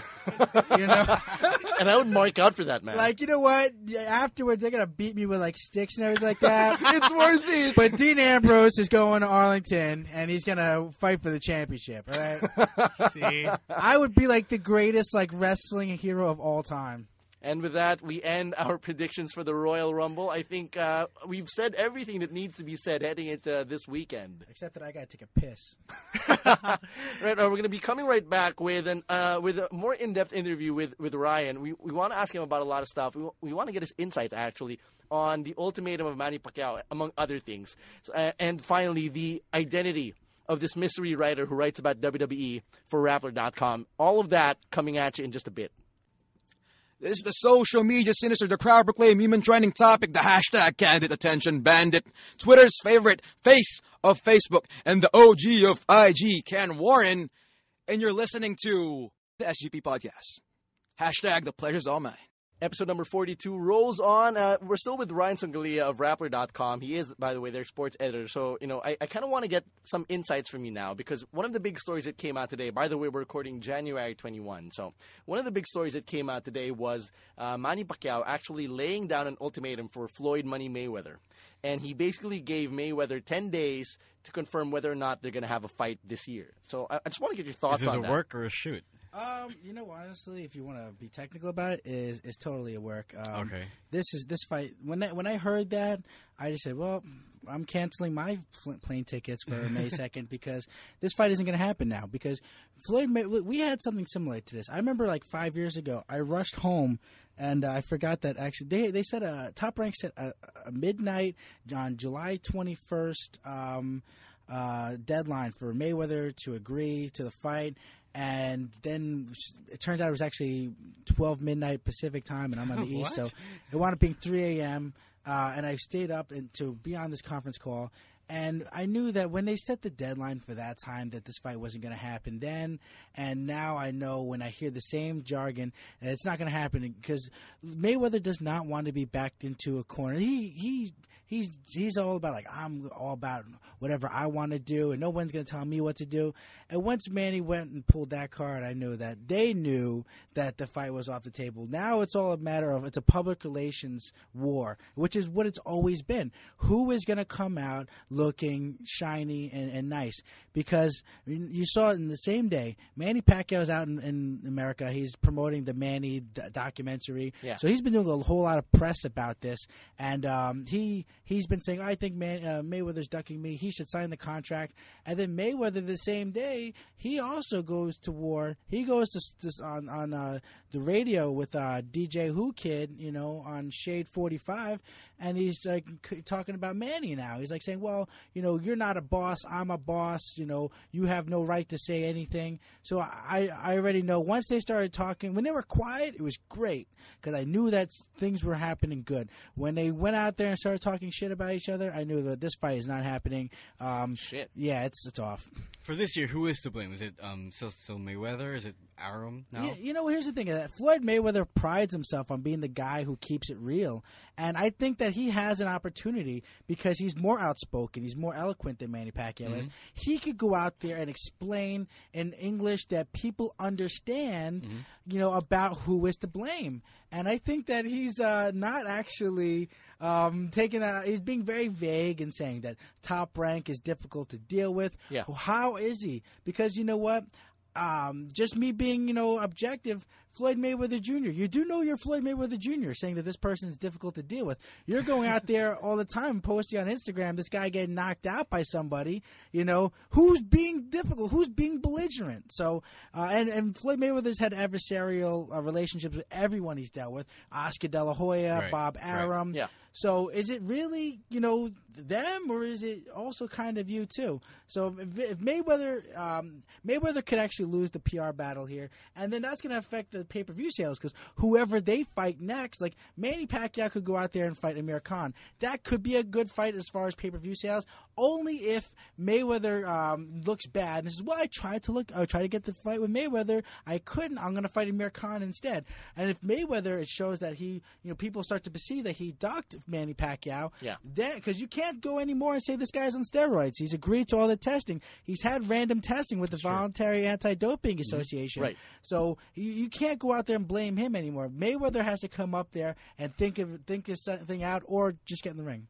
That's true. That's true. Um, he's oh, um, for for everyone for Filipino fans. He's always had this reputation of ducking Manny, and now now that Manny's you know agreed to everything. all the terms that uh, Mayweather said. Mm-hmm. At, at this point, do you think that the fight will ever happen? If you think that it's not going to happen this year, will it ever happen in the future? Because you got to look at look at Floyd Mayweather's situation. Like I understand why Manny Pacquiao really wants this because he doesn't have options. Yeah. Like Manny Pacquiao is not big like Floyd Mayweather, where he can go up and wait and, and fight at 154. He can't fight Miguel Cotto at 160 pounds, uh, and Miguel Cotto won't take the same terms that he did against Manny Pacquiao, where he allowed Manny Pacquiao to make him come down and weight. You know, there's not going to be any catch weights. Um, uh, then uh, you know, Manny Pacquiao has he can fight Amir Khan, which will be a difficult fight to make even because Amir Khan is also with Floyd Mayweather's uh, advisor Al Haymon. So the easiest fight would be Jesse Vargas, which nobody cares to see. Um, Jesse Vargas is uh, like Chris Algieri, only uh, not as mobile, and he has no punching power as well. Um, and then you have Floyd Mayweather Jr. He could fight Miguel Cotto. He could fight uh, a number of different guys. He could fight Amir Khan. He has options that he could make another fight. So I think that uh, Mayweather may, if he, if it won't hurt him as much if this fight doesn't go through, unless he comes out looking like a duck, because people are not gonna. Mayweather, he talks about Manny Pacquiao. Manny Pacquiao's um, pay per views going down. Mayweather hasn't been hitting that million spot either, so he also he's in a weird position too. Why do you think he isn't? You know, why, why do you think he's ducking him? I, I don't know if the term is really duck because Okay. this is the, the thing. Like um, they open up Vegas odds, and when it comes to odds in Vegas, these are people. The betting parlors are excellent at making sure that they don't get screwed. You know, whenever Right. the bets happen. Yeah. So they made Mayweather a three to one favorite, and they said that's generous. Mm-hmm. You know, so um, for me, it's like you know everyone seems to be thinking that Mayweather would win. Um, for me, I think this is this is the issue: is that ma- it may be an ego issue where Manny Pacquiao has a different kind of bargaining position. Uh, Floyd Mayweather has not had to work with a guy like Bob Arum since he left Top Rank uh, about a decade ago, and now he's not able to just say, "Look, I'm Floyd Mayweather Jr. Take it or leave it," because Bob Arum doesn't need his money, man. Bob Arum's trying to get his boy paid, yeah, Manny Pacquiao, but Bob Arum's not going to be talked to like a chump. And when Mayweather says these people are being difficult, maybe they're just saying, "I'm not going to roll over and die for you and, and just acquiesce to everything that you want." So no finger pokes of doom happening for, for yeah for anybody. Yeah, exactly. You know, you, you cannot. You have to be. You have to realize that this is war when it goes to negotiation. And the the toughest fights in boxing don't happen in the ring. They happen at the negotiation table. And Mayweather going out there, hey, he's picking on me. He's being difficult. You know, make the fight. Shut up. No one cares. I think um, what Manny's also making a mistake in is this whole line of thinking that we have to give them profits to charity. That's bullshit. Nobody, not Mayweather's never gonna agree to that. Nobody's gonna buy that shit. No, no, no, no. Mayweather's not. Manny might do it for sure. All right, fine. What? Manny, he needs money too, Yeah, man. no, I, I money know, too, I know, yeah. I know, I know he needs money, but uh, you know, you, you you can almost believe him when he says he's gonna do it. But that doesn't mean whether he won't even. He will never ever think of giving us money away. Yeah. I Like- think that was a PR move. I think he's just trying to put the No, yeah, pressure. for sure, for sure. Because yeah, as I said, you would. It's easier to believe Manny when he says that he's going to do it because you know he's at a game show doing just that. Yeah. and he's he's the quote unquote people's champ. Uh huh. I would love to see like Manny just like cut a promo on him, just like go out there with the Bible, like May, like have like a real like confrontation. Like Mayweather's going at him, like you know what, you got a boss, I'm a boss, and he's like, look, I'm gonna read you scripture. This is John five twenty three. you know, you have to repent, Floyd. You know, make the fight. You know, take your atonement right here. Somewhere on the side, Mommy D's cursing him with some voodoo shit. Yeah, then you know you got the curses uh, being put on the guy, you know, which I don't know, man. It's kind of funny. You know, the Manny's guy- being all mid '90s Jake the Snake. Yeah. Exactly. You know, he should come. He should come around with a bag, but it's not. You know what I mean? No, but like I, I, I honestly think that Manny Pacquiao, um, he's looking like the baby face right now. So you have to really, uh, He's you- always looked like the baby but face. but particularly now because he wasn't the baby face when it came down to like the drug testing the Mm-hmm. first time because he was anti-drug testing it seemed but now that that's becoming more accepted in the last five years he's like all right let's do this and and, and let's be honest Ma- Manny Pacquiao he needs the money man like you know because he's got he's, he's supporting a lot of people he's got a lot of different endeavors that cost Too many money dole outs. Well, exactly The elections are coming up too. exactly you know you, you you he cannot lose could you he could run for president right after he beats Floyd Mayweather Jr. All right, so uh, it, it's nice actually getting your insights on this, and you know we don't really get to talk about other sports other than basketball here on the podcast. Real sports, for that matter. A, a little bit of football, Not sports entertainment. dude. Basketball is real. Wait, hey, yo, yo, yo, yo, yo! All sports are sports entertainment. Yes that's a good, that's a good Okay, all right. But we, let, let, us veer away for a second. Let's talk about Ryan. Like uh, he he has a story as well. Like before he got to where he is right now. And if you were on Rappler.com towards the end of the year, you probably would have seen this essay that he wrote about uh, bouncing back from being in juvie. Do You want to tell us about that? From like, being in juvie to going on a world tour. yeah, basically. Yeah, you know it's funny because like I, I always tell everyone like you know when I first started writing I was uh, 19 years old and I had just dropped out of college uh, because I, I didn't have money. Um, I because my mom actually I you know I was raised in a single parent household. Uh, my mom moved up to Vermont with her. This is no one ever no one knows it. I'm breaking this right here. Uh, my mom moved up to Vermont. I was living in New Jersey by myself and trying to go through community college. And I worked at a grocery store. I was uh, chopping vegetables uh, and bagging them up. And um, so like I didn't I had to kind of like create I almost created a character Okay. you know when I became a writer because I wanted everyone to think that I was just like a spoiled rich kid like Ivy League dude because then you know people will listen to you a little bit more than if they find out that you're just some street guy you Yeah. know mm-hmm. from Jersey Yeah. City um, it gave me a little bit more credibility. And also like people I thought would take me more serious Mm-hmm. because I was a young guy uh, and I really wanted to be a reporter. I really wanted to write.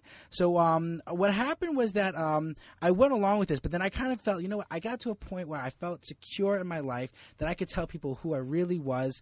And um, you know and also it made made more sense because like you know everyone who works with me or like you know who has to interact with me knows I'm kind of like this jerk you know what I mean? Right, Like, right. you know it makes it, it, it, makes me a bit of a baby face too actually you know because um like but I, I you know I talked about juvenile detention and stuff like that and um and I also I said you know in quotations I think or I don't know if it got edited out um, behavior management programs.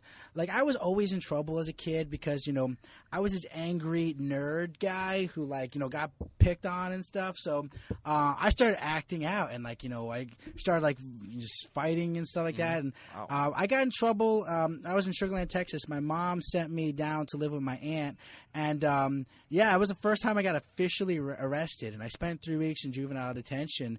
And um, it was crazy because but it was also it was great because it was like I got out of the house. It's kind of weird.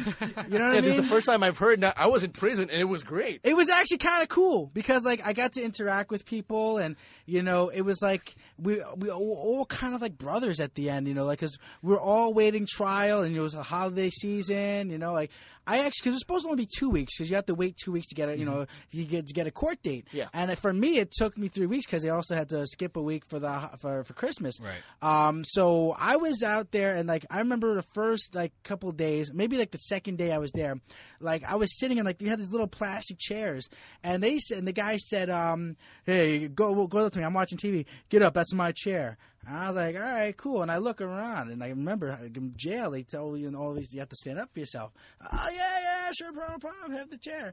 And like, I took one step to the side.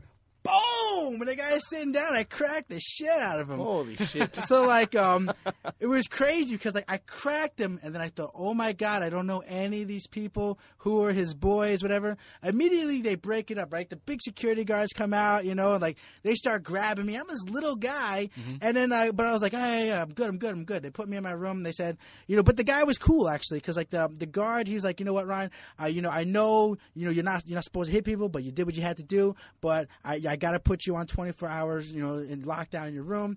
But you know, you did what you had to do, you know. And I'm like, you know, hey, I'm not here to cause no problems. I just want to get my court date. I want to get out of here, um, you know. And I, you know, kind of bounced around like that a lot. Um, I had like, um, you know, when I went back to New Jersey, my mom, the court actually let me out because I um, told them that, uh, you know, my mom's gonna come take me back to New Jersey. You won't have to deal with me again, Texas. And um, so I went back to New Jersey, but I had problems too there. You know what I'm saying? Like, uh, you know, I was I was getting arrested and stuff like that for different problems in the neighborhood.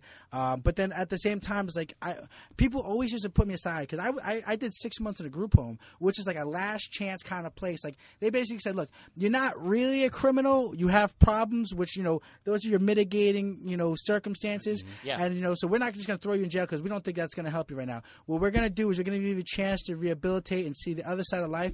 And what actually turned me around, I was in a group home called Care in Kearny, New Jersey, and um. It was the first time where I, it was like, all right, it was this place like three boy or like four boys and four girls live together as teenagers and they have to learn how to work out their problems.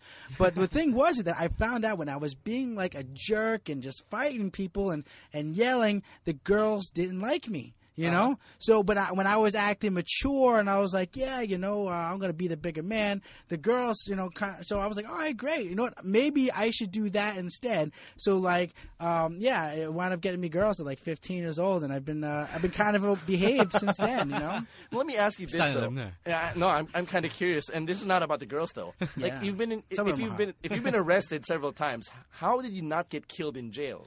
You know what? Like, um, because all right, I I had this weird kind of thing. Like, all right, I I knew how to kind of work the system a little bit. You know what I mean? Because when you've been in the system your whole life, basically, you find out what buzzwords work, what kind of verbiage will get you out of trouble. Right. And you know, I I always went back to the same thing because like I remember the cops used to always really like get on me. Like I'd be walking home from school, they'd be like they'd be driving by, hey, your mom know you're out here? What you doing, huh? Like I'm like, hey man, I'm just trying to go to the store, you know.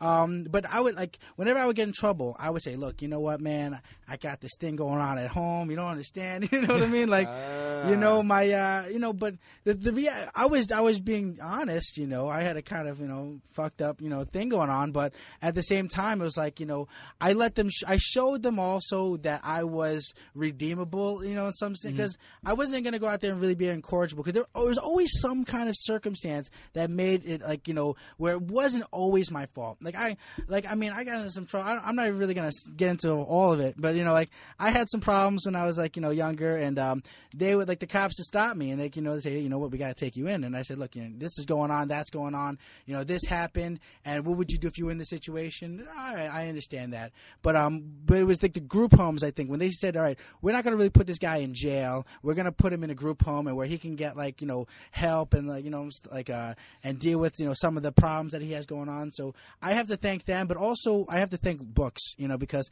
um you know I I I would Right. leave school for a long time. Like I would I would be like uh, I would disappear from school for like months, you know, and I would just go to the library and read books and and it was like you know in school I would have problems because I I couldn't really deal with like a lot of people, you know, at Yeah. my own age. Uh, but the in the books, like you know, I I can go there and I could read Mark Twain, I could read you know Hunter Thompson, I could read you know Dostoevsky, and and I could just go to another world and like I can think of uh, and I just pass the time by, you know, because I didn't really want to be at home either, you know, because I had some things going on over there too. So by getting out and um, and really like having like, all right, you know, this is what I'm gonna do. When I get old enough, I'm gonna go out there and I'm gonna become a writer too. And and like now we were talking about, you know, I just I just went around the world, you know, and uh, I never thought that I would get out of New Jersey like that and really be able to like do some of the things I dreamed of doing some of the things that I'm doing, but I, I really wasn't sure how it would happen because like people like me, you know, they, they usually don't end good stories. Yeah, yeah. yo. Um, you, um, I just want to comment. You, you mentioned earlier that you created this character of being. I was going to ask about that. No, Yeah, no, no. Go right ahead. Yeah, yeah. Um, you created this character of being this, um, I don't know, rich kid. Not really a rich kid, but like you know, like not like living in a one bed, one room shack, you know, uh, you know, working at a supermarket. No, no, no. But, you, but no, but your character was that of a rich kid, or, or whatever. something like just, that. Just, just so people would take it seriously as a writer, Uh, as a or person, as a person. Oh, all right, all right. Because if I go out there and I said, look, I, you know, I, I just got you know fired from my job at a supermarket and I dropped out of college recently, but I, I really want to write, you know. No, yeah, but um, I think no, I, I think now, now that you know we have we've had more success stories, author success stories. I think that if you presented yourself as a writer from that background, you would you well, you already are much more interesting. Well, at the time, it would have been it wouldn't have Yeah. been interesting because Yeah, yeah, they were like, "Well, you know what? Uh, who are you? Get out of here. We're not Right. going to give you a shot." so I, I really just needed to go out there and like I I I, I had didn't have two pennies. I remember it was like Miguel Cotto versus Carlos Quintana um, press conference was supposed to be at uh at the the tavern on the green in uh in Central Park, and I had to take a, a two dollar bus across the uh, Hudson River to go and you know, but I didn't have the two dollars to get. I got on the bus and I thought, all right, you know, what I'm gonna do when they get over the thing, I'm gonna jump off and I'm gonna run. but I was oh, stupid because I didn't realize that like Central Park then is like 20 blocks, you know, from you know where they. jo- I didn't know like you know that that stuff. I didn't think that far ahead. But when I got when I got over the bridge, I thought, oh man, you know, I can't do it. I told the guy, hey, look, man, I don't know, I lost my wallet, and he's like, oh, you lost your wallet. He takes a U-turn, goes right across the bridge again, and didn't even bother to pick up people because he'd have to let me off. So I'm like, all right, that guy lost his money. When I got back to New Jersey, I, I just like got off the bus and I ran because he thought I was going to go into a bank and like you know and and, and get some money out. Uh, I took off running. I said, well, you know what, we're even now, uh, and I'll just like you know read someone else's story about what happened at the press conference. but like really, it was like people wouldn't understand. You know what I'm saying? Like that's how I felt. It was like um, you know when even here like you know it's hard if you don't have like a an Ateneo degree or a LaSalle degree. It's hard to get those those spots. You know, um, so it's like even if you're a talented guy, if you don't know somebody. Like for me, I didn't know anybody. You know, I was just like this, like you know, kind of like a street kid. You know, um, and people would ask me like what, what school I went to, and I had to explain that I, I dropped out. You know, um, people wouldn't understand. So I, I did, I, I, I went into full survivalist mode, and I was like, you know, I'm gonna just write my ass off until I become so good that they can't actually hold me out. You know, that it doesn't matter what I did before, or, you know, or the mistakes, or, or, or that I don't have a dad in the business. You know, I'm gonna, uh, they're gonna let me on because I'm just that good. Uh, given all that, given all those circumstances, how did you get in? Uh, how I got in, basically, I, I was on a. I used to go to these boxing forums, like Okay. it's called BoxingScene.com, and um, I used to go in there and argue, like basically how I do, like in the for in our, in our- Basically, just like me, yeah. just like me. No, that's You did that- you did the continue, no, continue, sir. Yeah. Well, basically, I would just go on there and like uh, argue and ma- make these little posts and stuff like that. And then someone actually uh, noticed my stuff on the post. And I I used to go out there and I would be like semi trolling, but really there was like a real like I had infallible you know logic, but it was I was being a dick about it. And someone said, "Why don't you write these for our website?" And I had taken like you know my creative writing stuff in college, and and I was always a writer, and like you know like uh, people don't know this, like probably like the first ever journalism I did was in juvenile detention because some of the kids were like illiterate. And like they would have, they would ask me, you know, I, I would like kind of like get brownie points. They would ask me to like, you know, write their letters home. So I would write their letters home, and they would like, you know, dictate these things, like, and they would tell me fucked up stories, like, oh yeah, you know, uh, I'm really sorry that like, you know, I lit the dog on fire, you know. and that was like me. I was like my first reporting, you know, like I'm I'm writing this letter to their mom, you know. It's but- news. you know, what? no, I, I, there was one fucked up you know letter I'm not gonna talk about because I'm. It was it was fucked No, up. go right ahead. No, no, no, no. No, I, it- I think it's not. I, I think when he doesn't want to talk about it, I think it's really yeah, it, it was up. really fucked up, man. I'll tell you, I'll tell you what though, man. Like I, some people like I would help them all out, you know, like and and like because the thing is, if they get their mom or their parents on their side, maybe they can go home. So they wanted me to go out there and really kind of like you know make it look nice. Right. So um, I would, I, you know, I was always like writing it like, um, and then like people started catching on, and and I really like got over, and I was, I, I got really lucky. Um, I, I'm, I get to do what I love for for a living. I can't believe they give me money to do what, what I do. I would be doing this for no money, uh, because I did this for no money for so long. Because like the first two three years, I didn't make a dime. I was just writing. I was going out there. Like I would get whatever money. I was working at these things called uh, labor ready, where like you go like day labor, like you show up early in the morning, and maybe if they have a spot, like you can go like uh, clean up a, a construction site, or like you can like put stuff on the shelves in an IKEA warehouse, or you know things like that. Where like if if a mover needed you for like a couple hours, and you get thirty bucks for like eight hours of work, and you know break your back, you know, and I would take that money and I would go to like a uh, internet cafe and write my stories, and uh, I would I would do it all over again. Right, I was I was just saying, Karina, was just like me. I, I don't want to toot my own, my own horn too much, but um, you know, I would I would also you know debate on, on forums, wrestling forums, and they didn't really ask me to write. I just, I just there was just a columns forum, and I would just um, write columns about wrestling, and the, regardless of whatever I knew or didn't know about wrestling, and yeah, and. and I, I, I can commiserate with you about not making a living out of it. Um, uh, for me personally, in a way, I still don't make a living out of writing about wrestling. So yeah, I'm glad.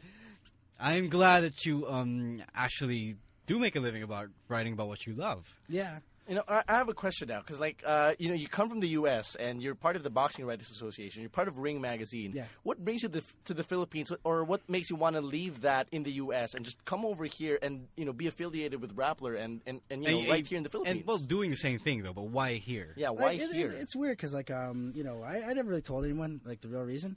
Um, but like you know as I said, you know I'm kind of raised in like you know single family household. My mom's Italian, my dad's Filipino.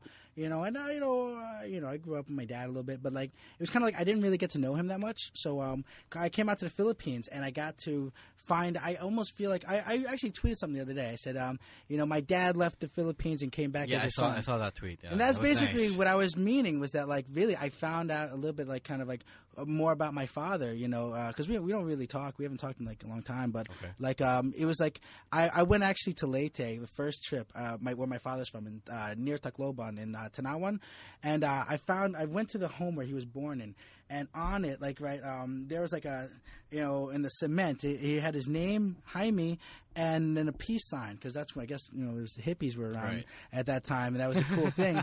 And I was like, wow, you know, like um, my maybe my like, you know my dad wouldn't appreciate that, but you know, like uh, uh, for me it meant a lot. So I went there and I saw that, and I was like, wow, I kind of feel like this the Philippines in a lot of ways is kind of like um, uh, filled in a lot of the blanks that I've had in my life growing up, and uh, it's really like you know I love it out here. I got married out here. Uh, I, I met my wife uh, actually in New York, um, and she was the one who helped me come out here because I didn't know anyone out here, and Yeah. I was a bit nervous uh, to really make that big of a jump, and uh, but it's been it's been a wonderful time being out here, and I'm I've I'm really lucky to have this opportunity to uh, really connect with the Filipino people and really to find who I am uh, as a Filipino person, where I fit in into the whole uh, diaspora, and um, it, it's th- this is I would not want to live anywhere else but here. I just want to make the joke. Stan, he's Derek Ramsey.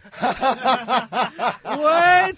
Yeah, it's, a, it's an English only please reference. Who is that? Uh, Derek Ramsey is a Filipino American actor. Oh, the guy from Dunkin' Donuts. Yes. yes. That Yes. guy. that guy. Because he's the only guy I know here because he's everywhere. Right, right. Two really quick questions right now before uh, before we go to our picks of the week. First question: We know you're a PWR fan, and we know Yeah. you're a mark for one of the superstars.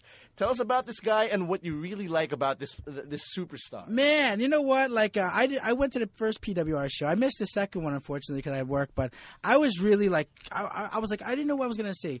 And then I saw Ken Warren. Comes out there, and this is what I love about his gimmick, right? Right, right, right. Ken fucking Warren. this guy. He comes out Philippines. This is why it's genius. This is a Filipino guy, and he's in the Philippines. The Philippines is known for social media. Right. So he's gonna go out there and be uh, every dick that you see taking a selfie out on the street and make a gimmick out of it. You know, for me, and it also I could, he could work his ass off, man. Like I mean, right, right. Chris Panzer, he was working with Chris Panzer. I thought they had great chemistry together. Mm-hmm. they do, they do. And like to me, it's like that's that's the match right there. Like you know, like I know that like obviously, um, you know, you, you they're, they're going with other things too. But uh, for me, it's like I think that one thing that they should really highlight is this this guy Ken Warren, man. That's their guy, man. That's that's that's their one. That's their that's their shot. You know what I'm saying? I, I um, remember at the event, I was sitting right in front of you and Bill Velasco, and you told him, "This guy comes out of fucking Beastie Boys. I can't fucking boo for this guy. I can't boo This this, is the guy." fucking man. He, You know, automatically he went baby face for me. But like, um, I actually it was funny because you know Mike Bueza, right? Yeah. um, Right. He's he's a rapper guy too. He works with me, and like, uh, it was funny because like, uh, I I would go up to him all the time, and he's like sitting there working. And he works in research. I go, Ken fucking Warren, the whole fucking show. and,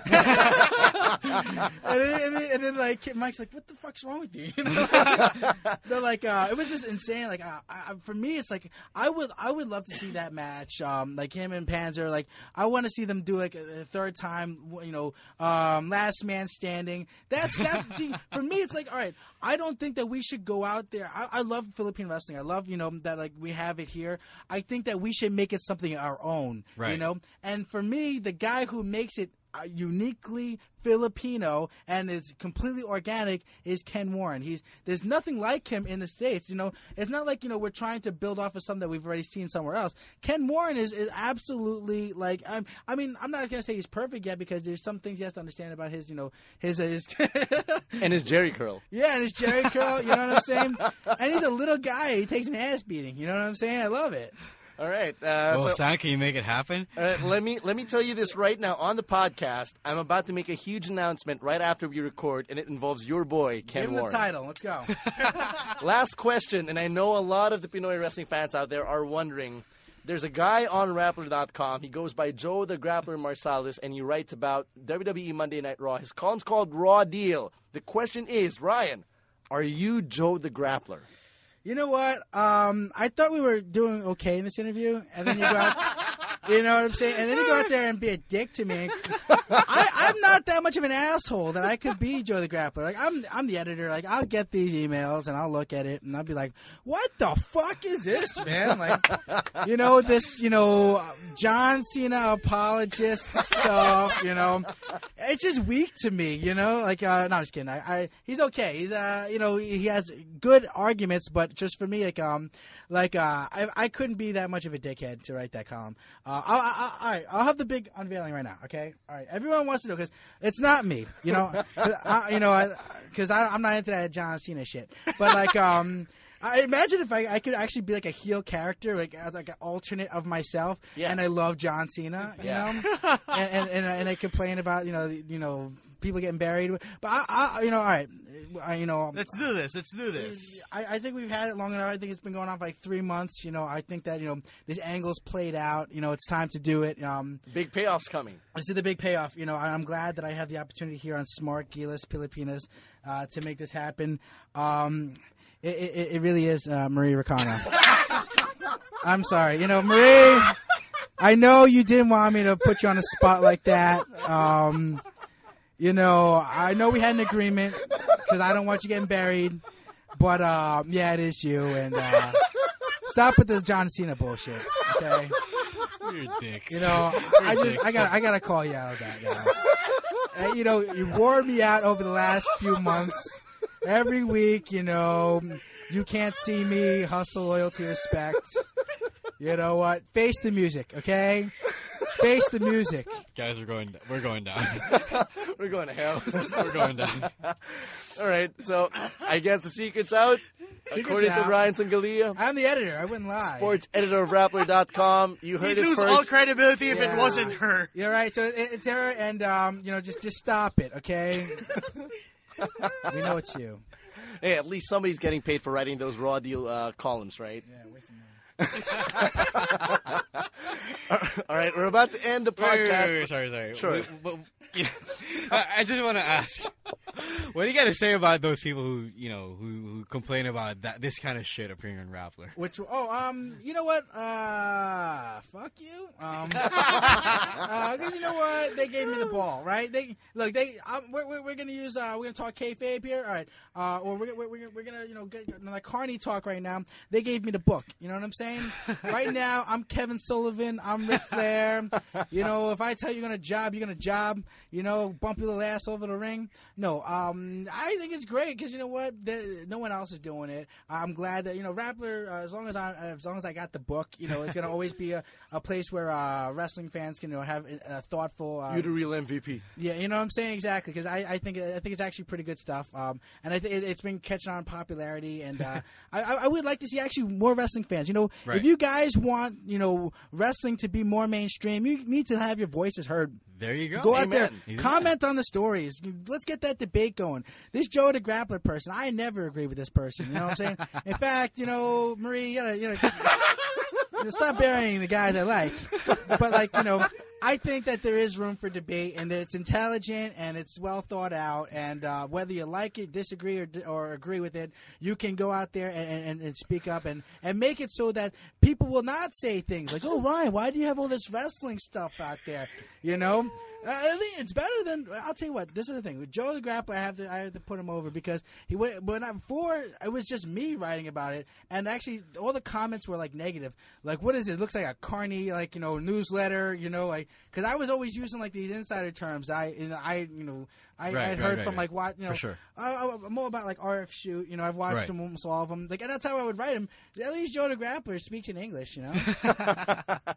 and for that, we respect you, Booker man. And we do tell you, man, you are the real MVP. Now let's wrap up this baby. It's been one hell of a recording sesh uh, with our picks of the week. And if you're new to the podcast, basically the pick of the week is we pick a match, a segment, a promo, a vignette, anything that was worthy of our attention.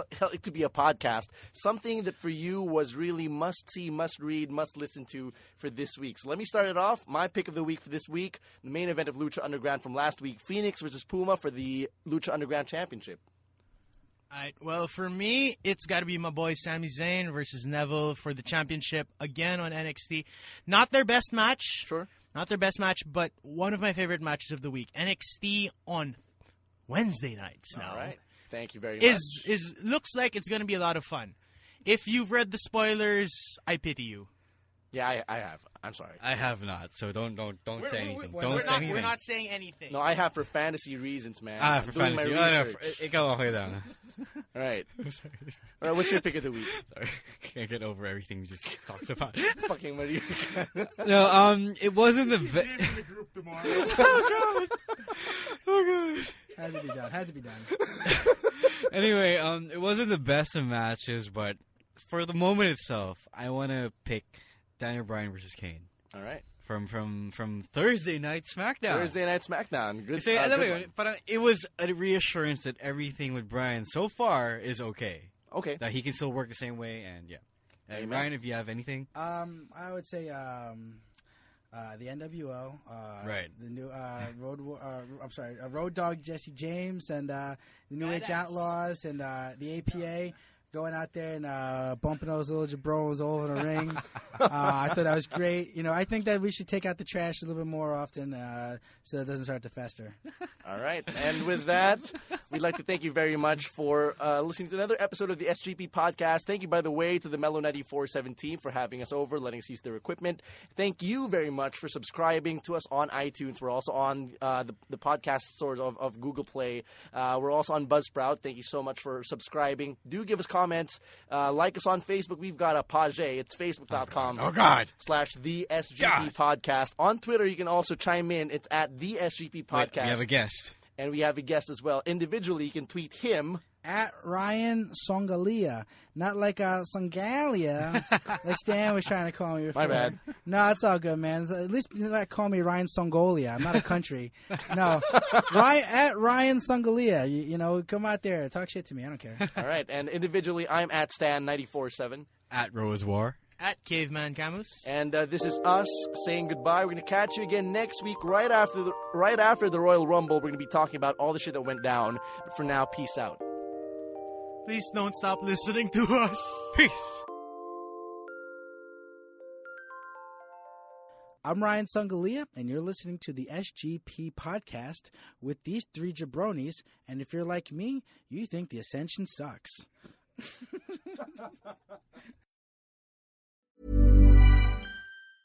Mom deserves the best, and there's no better place to shop for Mother's Day than Whole Foods Market. They're your destination for unbeatable savings, from premium gifts to show-stopping flowers and irresistible desserts. Start by saving 33% with Prime on all body care and candles. Then get a 15-stem bunch of tulips for just $9.99 each with Prime. Round out Mom's menu with festive rosé, irresistible berry chantilly cake, and more special treats. Come celebrate Mother's Day at Whole Foods Market.